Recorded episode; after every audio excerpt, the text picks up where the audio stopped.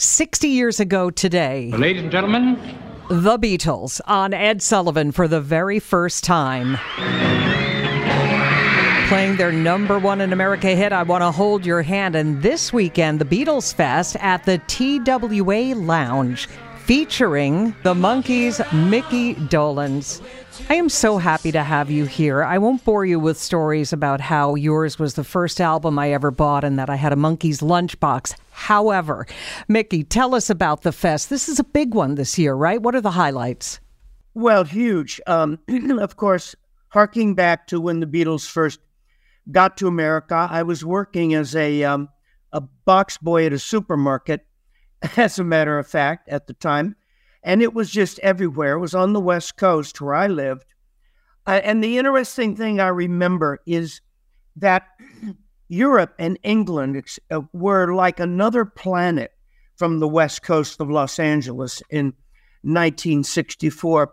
You just didn't hear much about what was going on except on the news and, of course, you know, politics and war, wars and stuff.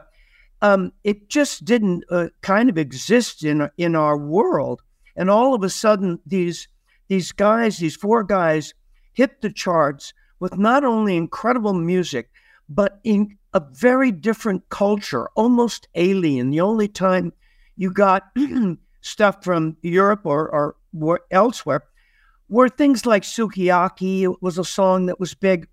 Um, does your chewing gum lose its flavor on the bedpost overnight? uh, maybe a James Bond movie, but nothing like what the Beatles brought. And I remember that they were so mature, much more mature than we were at the same age. I suspect that a lot of that came from the fact that they were growing up in post war Britain. Mm, uh, true. Liverpool, yeah. Liverpool, which got wiped out, of course. So they were just grown up and they had a, they smoked and they had slang that was different and their attitudes were different and they, they talked different and their sense of humor was different. I mean, the classic John Lennon line when asked when they landed in America, how did you find America? How do you find America? And he said, you turn left at Greenland. right, right, right, right. That one line, that one response said it all. Yeah, yeah. Different. Yeah, and, and Micky, how did their their cheeky humor and uh, their camaraderie among the band members, how did they inspire you and the Monkees and your band and your great TV show? Well, that's a whole uh, other story, frankly. The Monkees, um, it's a urban myth, and uh, it's always been a little bit misunderstood. The Monkees was not about trying to follow the Beatles.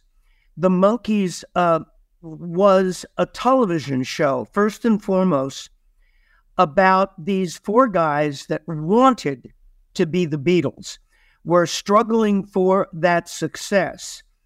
Um, the Monkees was, and John Lennon is the one that actually said this at one point. The Monkees was more like the Marx Brothers, mm. the Beatles, and mm-hmm. it was about this band that wanted to be the Beatles. And on the television show, we never made it. It was that struggle for success that I think is what endeared it to to kids around the world. But you know, th- there was there was that improvisational spirit that we trained in. They trained us to be improvisational and spontaneous. But like I say, it was much more like the Marx Brothers. But the Beatles and that that wry, uh, sardonic sense of humor that they brought, and the, like I say, this maturity. They were just about our same age.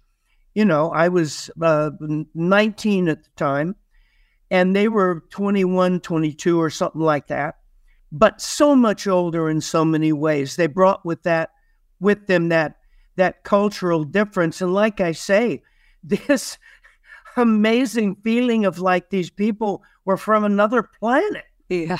Yeah. Um, so, Micky, I mentioned you're going to be at the fest this weekend. I'm sure people are really uh, excited to see you at such a cool venue, the TWA Lounge. Before we go, uh, we also get to see you playing in the Hudson Valley this spring. Is that right? Yes, absolutely. Yay. Later on, yeah, in uh, Peekskill, New York, and then in uh, uh, in a uh, East Greenwich, Rhode Island. Later on, if you check my website, mickydolenz.com, shameless plug, you can find out where I'm going to be. But come out this weekend.